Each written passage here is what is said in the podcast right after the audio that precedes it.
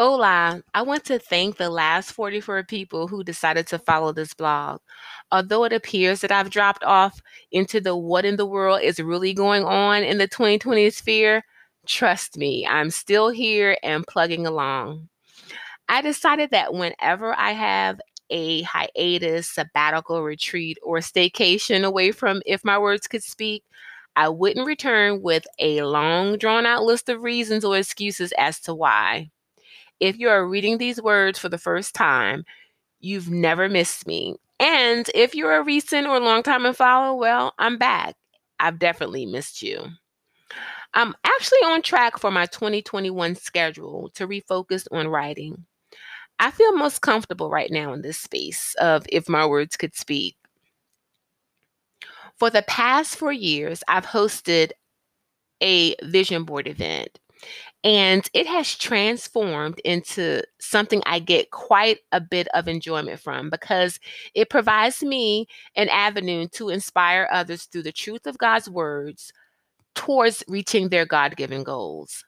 I've encouraged the group that I meet with monthly to have a list of things you would like to achieve in 2021 and that you've already prayed about and got direction from the Lord.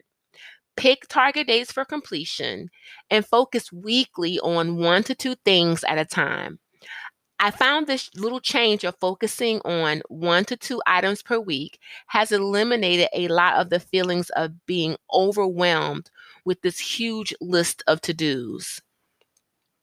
When you've accomplished a task or milestone, it definitely is an inspiration to keep moving.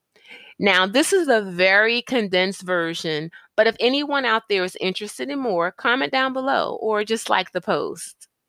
Now, on to what I initially wanted to share, which in a way can be connected to the above.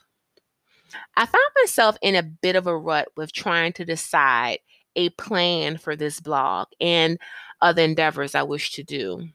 One of the main reasons for this rut is simply tied into fighting the urges to be overly consumed with financial provision. Instead of going with the flow, I get sidetracked in the notion of making money to quote unquote survive. Mind you, I've been working from home technically prior to the world's crisis, and God has been doing just fine with his end of the deal.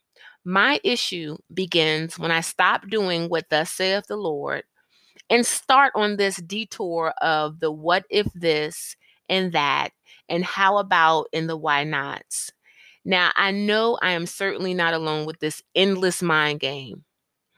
Ever so often, I would read a blog or watch a video that basically caused me to snap out of this useless trance leading to nowhere but idle time.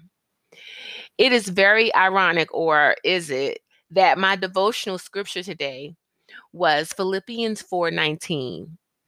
And my God shall supply all your need according to his riches in glory by Christ Jesus. Now, this scripture gave me the nudge that I needed today. But it wasn't this alone that fueled me to just power up my computer and begin to write. What was it, you ask? Well, it was the preceding scriptures Paul wrote to the believers in Philippi. He said to them to never be anxious for anything. And when it starts to get overwhelming, to think on the things that he taught them. Basically, remember the word of God. He also thanked them for their support in his time of dire need, at which then says to them, and my God shall supply all your need according to his riches and glory by Christ Jesus.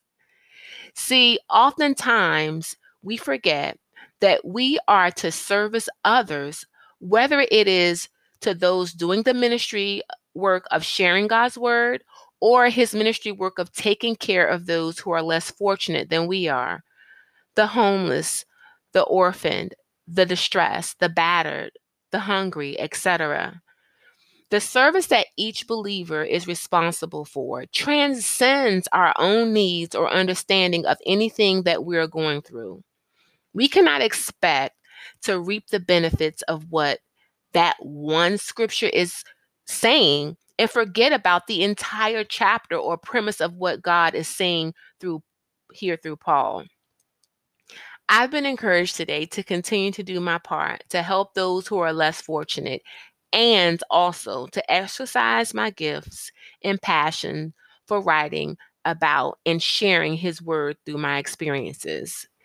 Until next time, have faith in God and move accordingly. Three.